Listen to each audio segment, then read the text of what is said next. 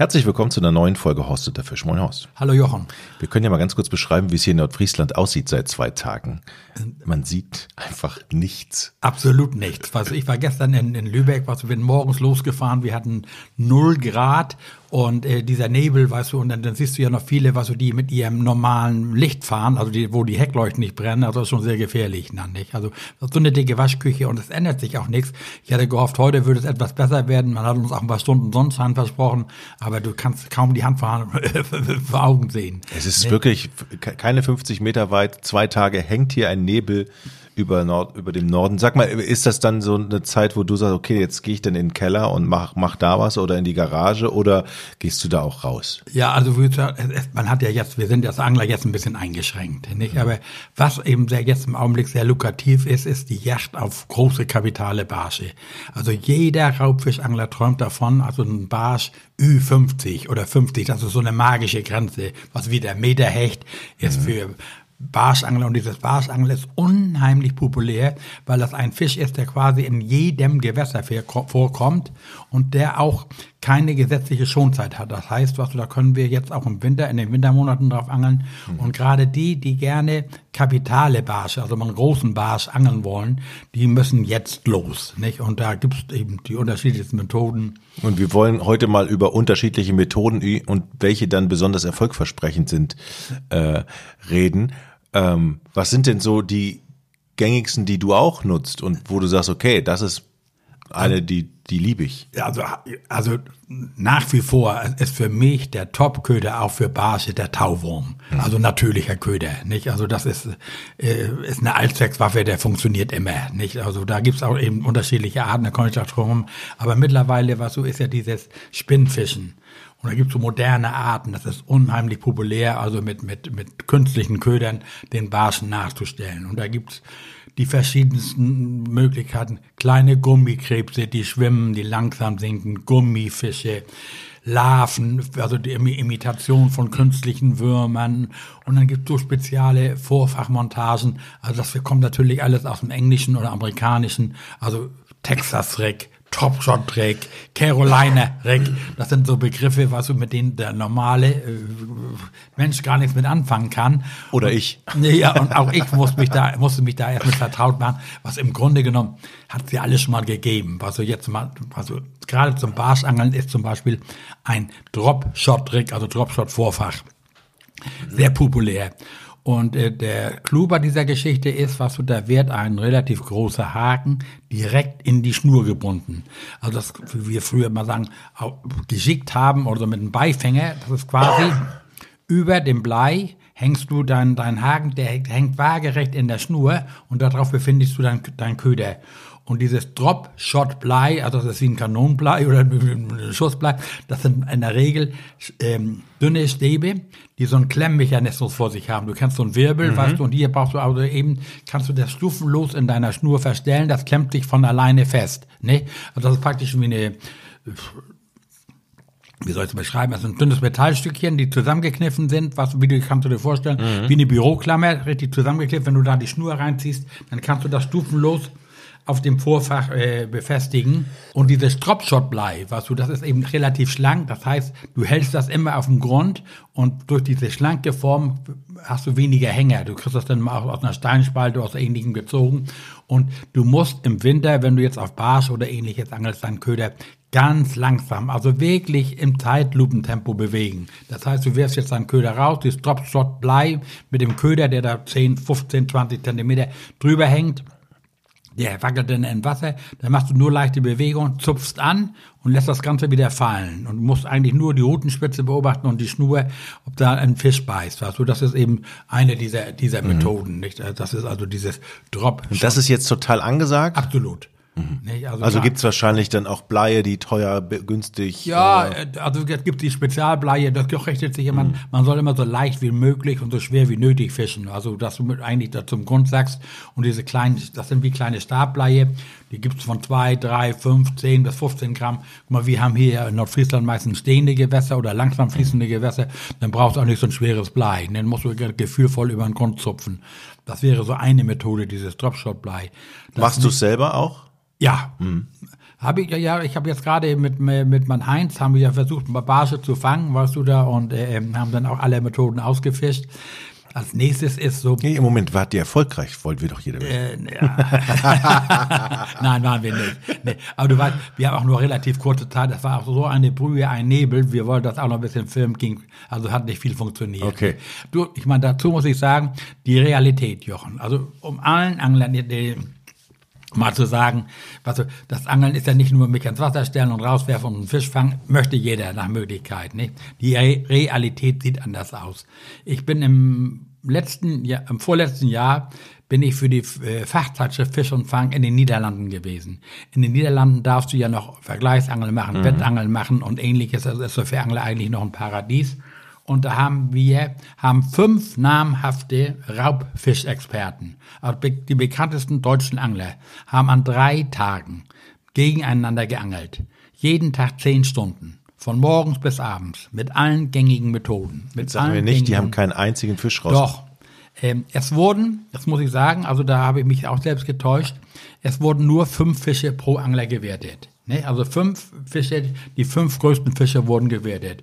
Und ich habe dann schon am Abend, bevor wir dann da losgelegt haben und dass die Regularien festgelegt haben, habe ich gesagt, du, wenn einer 200 Zentimeter schafft, also fünf Barsche a 40 Zentimeter in drei Tagen, der gewinnt.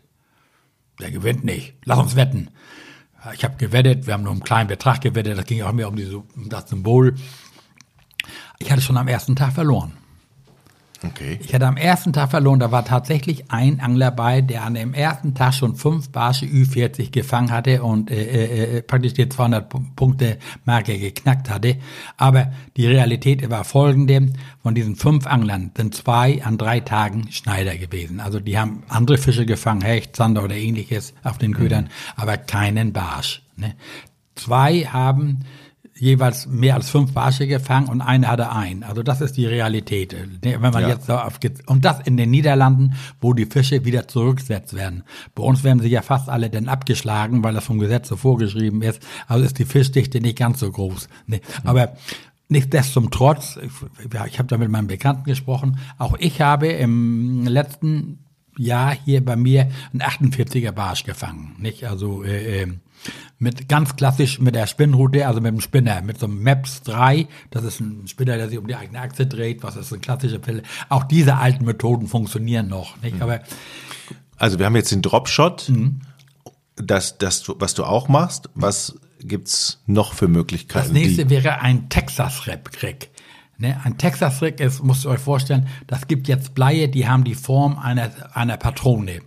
Ne? Also das ist ein Durchlaufblei, ist vorne hohl und du machst jetzt auf deinem Vorfach, also hast du jetzt praktisch, schiebst du das Blei und darunter eine Glaskugel. Und das Ganze wird dann durch den Haken gestoppt. Mehr ist das nicht. Und auf den Haken befindest, machst du jetzt einen Köder drauf, entweder einen kleinen Krebs, was sehr populär ist, einen kleinen Gummifisch, eine Larve, irgendeinen künstlichen Köder.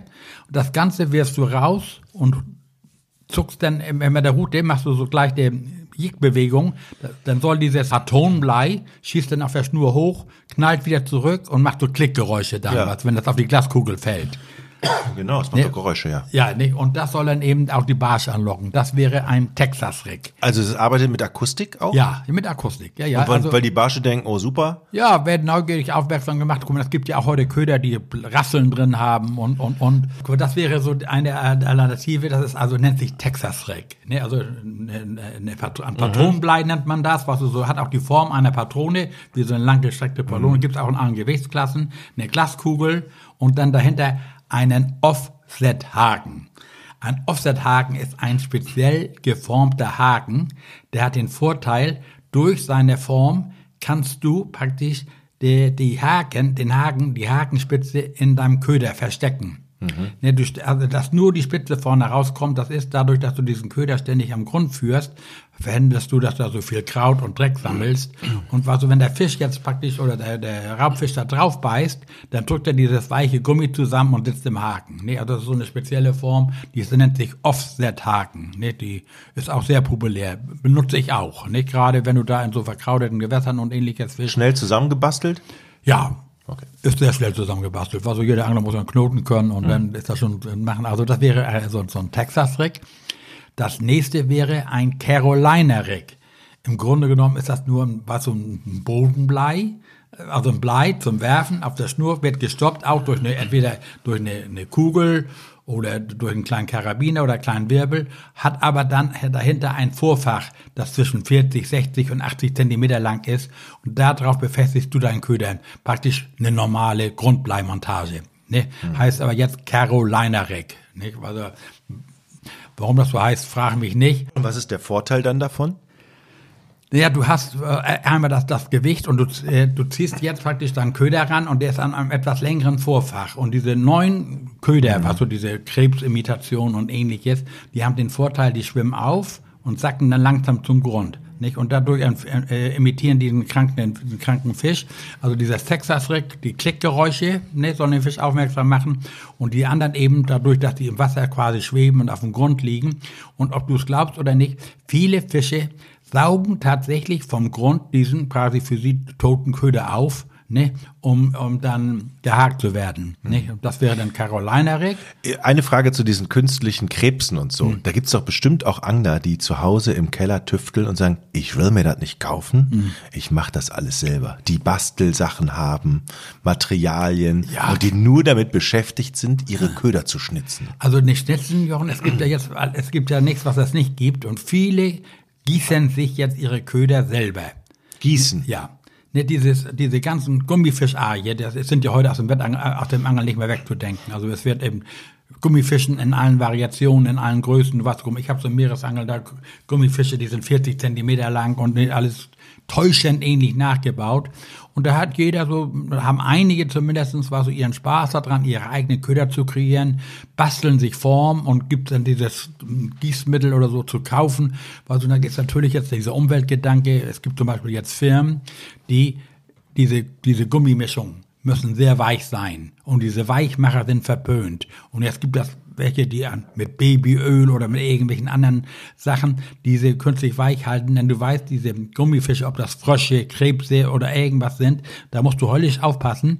Wenn du von unterschiedlichen Herstellern welche hast und packst die nebeneinander, mhm lösen die sich zum Teil durch die Weichmacher auf, die sogar deformieren die dann Angelkasten. Ne? Also da muss man darauf achten, dass man nach Möglichkeit immer nur von der gleichen Firma oder die gleichen nebeneinander legt. Kann man denn auch sagen, okay, es gibt dann auch China-Mist, wenn ich das mal so... A absolut, absolut. Es, es gibt nichts, was es nicht gibt, was du, wie gesagt, Mittlerweile werben dann einige, sagen, also unsere äh, Köder sind weichmacherfrei und äh, sind, äh, aus natürlichen Rohstoffen oder mit hergestellt und andere gibt es natürlich, das richtet sich dann auch nach dem Preis, aber die, die Massenware kommt nach wie vor aus China. Ne? Aber der Gedanke, sich auch darüber äh, Gedanken zu machen, wenn es abreißt und es bleibt irgendwo liegen mhm. im, im Gewässer und ist doch der Gedanke gar nicht schlecht, dass man sagt, okay, dass wir gucken, dass wir ja, nee, auch dem Ansatz umweltfreundliche Materialien anbieten. Ne? Absolut, absolut. Guck mal, einige gehen schon dazu über, war so, dass sie ihre Köder jetzt in, in, in Papiertüten, also in Bäckertüten anbieten, nicht mehr in Kunststoff Kunststofftüten und so.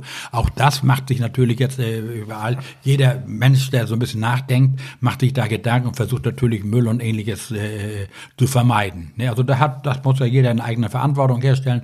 Aber du hast ja gefragt, was, ob sich das welche selber machen. Und also es machen sich viele, auch, das sind ja jetzt eigentlich diese Gummiköder, die man selber gießen kann Jochen, das gibt Kunstwerke, nicht zum Beispiel Jörgs, das sind also so äh, Holzköder, nicht die, die imitieren praktisch auch einen kranken Fisch. Da bauen manche Leute, weißt du, die sind also, das, wenn du die siehst, die machst du gar nicht äh, einsetzen, nicht? Da, da, die schnitzen die hundertprozentig drauf. Ich habe hier von von wirklich von einem Künstler habe ich einen holzgeschnitzten Wobbler, der soll wunderbar sein, was du zum Huchenangeln, den würde ich gar nicht einsetzen. Erstmal hat er den in so einen schönen schicken Holzkasten gemacht und äh, die tollsten Dinge. Also jeder Angler ist auch so ein bisschen Bastler und Tiftler und äh, bastelt sich selber, nicht? Also die, die, die hm. Köder, nicht? Also wir haben jetzt Dropshot, äh, Texas, Carolina Rig, dann gibt es noch Wackly Rig und weiß ich, äh, also es gibt da äh, alle Möglichkeiten. Das A und O, das Wichtigste ist, wenn du jetzt im Winter auf Raubfisch angeln gehst, also speziell auf, auf Barsch oder ähnliches, was noch frei ist, dann eben eine langsame Köderführung. Man muss sich richtig zu, dazu zwingen, langsam nur also die Köder über den Grund zu zuppeln und äh, dann gibt's natürlich noch die klassischen Köder, was so wie die Spinner, die ich gerade eben schon erwähnt habe, auch die funktionieren nach wie vor. Und was im Augenblick sehr im Munde ist, sind äh, Twitchbaits, also das sind äh, Wobbler, ne, also kleine holzgeschnittene Wobbler, die kleine äh, Köderfische imitieren, die vorne so eine Tauschschaukel haben und die werden getwitcht. Das heißt, du wirfst die aus und dann machst du nur so kurze Schläge, dann, du, dann ziehen die hoch und sacken dann wieder runter. Auch das ist absolut ähm, äh, populär ne, und da gibt's eben auch was, was wirklich lustig ist, ja. ja. Es gibt ja immer wieder was Neues. Ja. Aber es gibt ja noch nicht den einen Köder, wo man sagen kann, okay, mit dem fängst du garantiert innerhalb von fünf Minuten. Das ist, gibt's ja nicht. Aber du, da kann ich dir so auch, viel Fantasie ist auch da drin, ne? Du, also, das beste Beispiel ist hier, hier mein Freund Heinz Galling. Wir waren jetzt los am Barsche gefangen, weißt du, und dann hat er da, holt er da Köder rauf, hat sich auch wieder von der Werbung inspirieren lassen, weißt du, und hat er, hier, mit diesem Köder hat ein Angler gleich beim ersten Wurf einen 50er Barsch gefangen. Und den hatte Heinz dabei. Ja, also denn ich denke mal, Heinz, den brauchst du jetzt nur eigentlich hier hinlegen auf die. Der kommt der. Äh, der, der Bar springt von alleine ja. raus, wenn er den sieht. Ich sag, du musst an deinen Köder glauben und das ist natürlich Werbung und das ist, guck mal, das äh, erlebst du ja. Äh, ich erlebe das tagtäglich selbst. Ich bin ja nicht frei davon, wenn mir einer sagt, du der Köder, das ist der ultimative Köder oder sonst was alles. Aber glaube es mir, Jochen, jetzt ich, ich nenne jetzt mal wieder die fünf Angler, die jetzt an drei Tagen mit allen erdenklichen Ködern, teilweise identischen Ködern geangelt haben. Ne? Erstmal war die Bissausbeute sehr gering, was im Winter ja ganz normal ist, und einige sind tatsächlich als, äh, als Schneider ausgegangen. Das sind kein, keinesfalls schlechtere Angler als die anderen oder haben schlechtere Köder gehabt. Die waren nur zur falschen Zeit am falschen Ort, wie man so schön sagt, weißt du. Da, du musst natürlich dann auch wissen, guck mal, der Vorteil ist natürlich, wenn ich jetzt, was du, mich in den Niederlanden oder auch hier bei mir auskenne, dann wüsste ich in etwa, wo konnte jetzt sich ein Barsch aufhalten. Ne, wenn du jetzt bei uns im Fluss langläufst und sagst, ich nehme hier den Bonsiler Kanal, ne, der ist in der Regel Meter tief, Meter 20 tief, gleiche Struktur überall. Was du, ne, da suchst du dir irgendwie markante Punkte, ne, die ich dann intensiv mhm. befische, was so, wo Gumpen sind, wo tiefere Löcher sind, wo eben auch die Fische jetzt Deckung haben oder ähnliches. Was du, und da kannst du, also du kannst das Glück haben, wie gesagt, beim ersten Wurf mit irgendeiner Kreatur, was du die da praktisch jetzt eben gesagt, wird, wird sehr viel mit diesen Krebsen gefischt, weil die sich ja auch auf Wasser aufhalten und die Barsche, die tatsächlich zum Fressen gerne haben. Aber dass du deswegen mal sagen, du kannst dir den Erfolg nicht kaufen. Ne? Das gibt keinen ultimativen Köder, mit dem du sagst, so, wenn ich den einsetze, habe hab ich Petri Heil und bin der erfolgreichste Angler. Ne? Wenn es das gäbe, wäre es wunderbar. Und alle anderen wären ja irgendwo Loser, weißt du, wenn du da, ne, die da sich jeden Tag irgendwo Gedanken machen und die Industrie schläft natürlich mhm. nicht, weißt du, die kreiert immer wieder neue Köder. Aber im Grunde genommen, Jochen, hat es alles schon gegeben. Hat alles gegeben, ob das jetzt Texas, Carolina oder Dropshot Reich Es hat es schon gegeben, das hieß dann einfach früher Grundblei, Seitenarm, nicht? Und war dann eben praktisch identisch mit den heute modernen Angelmethoden. Glaubst du, dass Angler dann empfänglich sind, wenn sie einen Schneidertag hin, hinter sich haben für Werbung? Oder zwei Schneidertage? Jetzt versuche ich es mit naja, also äh, es ist ja so, guck mal, wenn du jetzt das, das, das, das Schlimmste ist ja, was du, wenn du jetzt mit einem Kumpel oder sozusagen zwei oder drei Angler stehen auf einem, einem Flussausschnitt, was und der eine fängt und die anderen beiden gehen leer aus. Ne? Dann fragst du natürlich schon, womit hast du gefangen? Nicht? Und wenn er dir deine Köder dann zeigt oder sowas alles, dann neigt auch ich dazu, das mal auszuprobieren. Nicht? Also das ist äh, äh, äh, da kann so, ja da kann ich mich an meine, an meine einzige Angeltour oder eine, die eine von drei Angeltouren auf der Ostsee beim Dorschangeln, war sehr lange her, als es noch Dorsche gab, erinnern, wie nervös ich dann an Bord war, weil alle anderen angefangen haben zu, zu, zu, was Fang? zu fangen. Ja. Ich aber noch nicht. Und wann ist man dann hektisch und guckt erstmal, oh, habe ich das richtige, habe ich den richtigen Blinker, ist der richtig oder, und dann fängt man an, hm. wild umher ja, auszutauschen und nervös zu werden. Absolut. Also ich sage immer, Jochen, wenn ich so an meine äh, Anfänge denke als Angler, was so gerade so beim Meeresangeln war, dann haben wir ja früher Naturköderangeln gemacht, Kunstköder geangelt. Da waren wir teilweise 40 bis 50 Angler auf so einem Schiff. Ne, und dann gab es natürlich ein paar namhafte Angler, die damals schon einen Namen hatten. Ne?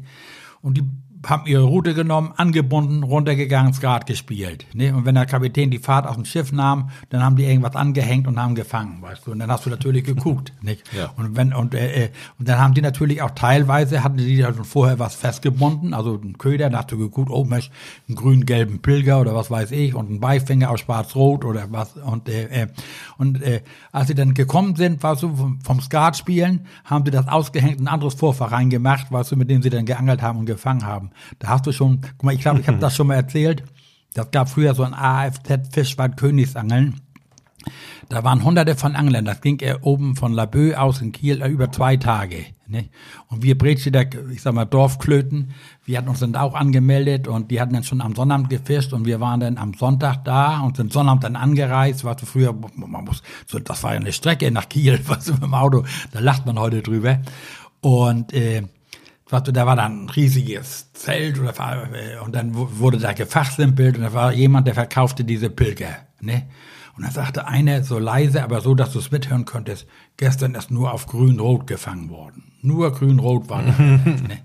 Ich sagte zu meinen Kollegen, du, grün-rot, wir müssen uns noch grün-rote Pilger kaufen. Wir haben uns jeder ein oder zwei grün-rote Pilger gekauft. Nicht? Und wart ihr erfolgreich? Nein. wir haben natürlich auch Fische gefangen, aber lagen nicht im vorderen Drittel. Nein, nein. Also wie gesagt, das ist generell, also das Kardinalproblem ist, du musst dem Köder vertrauen, den du einsetzt. Und würdest du sagen, bevor ich jetzt wild an meinem Köder rum experimentiere, lieber erst eine andere Stelle suchen? Ja. Also ich, wie gesagt, guck mal, das ist ja die, die Möglichkeit jetzt, was du, guck mal, es gibt immer die Möglichkeit, wenn ich jetzt zum Angeln gehe und ich weiß ein paar sogenannte Hotspots, wo schon mal ein Barsch gefangen worden ist, da fängst du meistens an wieder, was du meistens wieder so Brücken und, und Einläufe, Schleusen und ähnliches. Also das sind die Plätze, die auch am meisten beangelt werden. Ne? Und da versucht man eben sein Glück, weißt du, und aber ich bleib da nicht stundenlang auf dem gleichen Platz haaren. Ich bin dann mehr so ein Wanderangler, weißt du, der dann einfach mal ein Stück weiter geht, was du mal da was versucht, da was versucht. Ne? Und manchmal hast du Glück, was du, wie gesagt, es sind immer so Kleinigkeiten, das hatten wir ja beim letzten Podcast mit dem Wasserlesen, weißt du, da kommt ein Graben rein, ne, das ist ein kleines Wehr, ne, da ist eine Krautbank oder ähnliches, was so, die werden dann schon intensiver befischt, nicht? Und du, es ist ja so, die Fische, da bin ich fest von überzeugt, die haben ein Beißfenster. Die fressen nicht rund um die Uhr. Ja, und dieses Beißfenster, also da, die, das Glück musst du haben, da zur richtigen Zeit am richtigen Fleck zu sein. Und ich habe ja durch meine Tätigkeiten als Schiedsrichter, was du, da merkst du dir ja, was wichtig ist oder was nicht wichtig ist. Und ich sage immer, was du, die angeln acht oder zehn Stunden am Stück. Ne, und dann haben wir so eine WhatsApp-Gruppe heute, was und die Fische werden dann gemeldet. Und dann heißt das, wir müssen morgens früh los, gleich beim Hellwerden, was du der frühe Vogel frisst den Wurm oder ne, dann sind wir früh morgens, also im Hellwerden dann angefangen zu angeln, gerade in den Sommermonaten. Und dann angelst du zwei Stunden und keine Meldung kommt. Und auf einmal bling, bling, bling. Ne, dann aber von unterschiedlichsten Stellen werden auf einmal, kommen da Fangmeldungen rein, nicht? Und dann ist wieder eine Phase, sagen, über Mittag, wo gar nichts läuft, nicht? Und dann kommt auf einmal wieder, komischerweise, dann immer was auch geballt. Da kommt mal eine vereinzelte Meldung vom Hecht oder ähnliches, weißt du, aber so, das in dem Zeitraum an verschiedenen Stellen äh, äh, immer dann Fische gefangen werden, nicht? Also mhm. das ist, das ist darum, also ist ja ein bisschen abgedroschen, muss natürlich auch die Genur und die frische, die, die Natur und die frische Luft draußen genießen. Wenn du nicht, wenn du nicht rausgehst, deinen Köder nicht präsentierst, kannst du nichts fangen, nicht? Also, und jetzt gerade, was um diese Jahreszeit, also angeln wir ja nun verstärkt, wir wenigstens hier oben bei uns in Nordfriesland, weil wir ja Hecht-Schonzeit haben. Wir dürfen keine Kunstköder wir dürfen nicht gezielt auf Hecht und Zander angeln und dann hast du die Möglichkeit auf Barsch zu angeln. Und wenn mich jetzt einer fragt, weißt du, du möchtest gerne Barsche angeln, welchen Köder setzt du ein, dann würde ich nach wie vor den Tauwurm äh, äh, als Topköder einsetzen. Mhm. Ne? Den eben am Dropshot, am Carolina oder am, äh, weiß ich was für ein Dreck. Nicht? Du kannst ja anstelle dieses künstlichen Gummifisches, Krebses oder sowas alles nach wie vor ja deinen Wurm befestigen. Ne? Mhm. Und gut, du siehst ja heute, gibt es zum Beispiel so Pasten. Das ist wie eine Creme in der Tube, die stinkt. Weißt du? Damit werden dann die künstlichen Köder aromatisiert. Ne? Der, der riecht, weiß ich, nach Knoblauch oder Waldbeere oder Himbeere oder weiß ich was ähnliches. Da musst du eben dran glauben. Ne? Setzt du aber jetzt einen Naturköder ein, so einen Tauwurm, der wirkt natürlich durch seinen Eigengeruch. Ne? Und das ist ein Köder, den der Fisch kennt. Also da Bist du eigentlich im Winter auch im Watt unterwegs und holst dir Wattwürmer raus? Ja, oder ist es einfach zu kalt? Nein, nein, nein, das ist also Brandungsangeln ist jetzt ja, weißt du, das ist ja jetzt leider hat ja der Dorsch jetzt schon Zeit, es gibt ja auch keine mehr, nicht, aber so äh, da mal schön in der Brandung stehen, was du nach dem Plattfischen nachzustellen. Auch da ist natürlich jetzt, was du, die sind jetzt teilweise mit Laich und ähnlichem, nicht, aber du, ich weiß, äh, meine Kollegen, die sitzen jetzt alle da, fahren wir an den Nordostseekanal. Der Nordostseekanal gilt ja als Binnengewässer, da gibt's keine Hechtschonzeit, da sind die, die Kanalbutt und die Leute wollen gerne angeln und was wir jetzt in verstärkten und großen Menge sind Wittlinge, ne? Und die Wittlinge sind ja früher immer verkannt worden, weil das sind ja Fische, die ähnlich sind wie ein Hering, teilweise werden sie etwas größer. Ich weiß, wie wir enttäuscht waren beim Dorschangeln. Oh, wir, haben, wir haben wieder einen Wittling. Ja, ja, ja, ja, Oh. ja, ja, ja. Aber mittlerweile wird der Wittling, was so, der in der französischen Küche wird der angeblich als Merlan bezeichnet, ist eine Delikatesse, hat ein wunderbares, festes, weißes Fleisch, lässt sich wunderbar zubereiten, was du filetierst ihn ähnlich wie ein Hering oder brätst ihn frisch, Kopf, Schwanz ab in die Pfanne, ne? Und die kommen jetzt auch in verstärkten Mengen, was, weil es weniger Dorsche gibt, kann man da auch mal gezielt auf Wittlinge und ähnliches angeln, nicht? Horst, vielen Dank für diese Folge. Letzte Frage. Wie lange hältst du es noch aus mit diesem Nebel und wann geht's raus für dich wieder? Du, ich bin ja jetzt hier, guck mal, gewohnt. Ich wohne in Nordfriesland, also leben wir mit Nebel und nassem Wetter. Morgen soll Sturm und äh, Regen geben.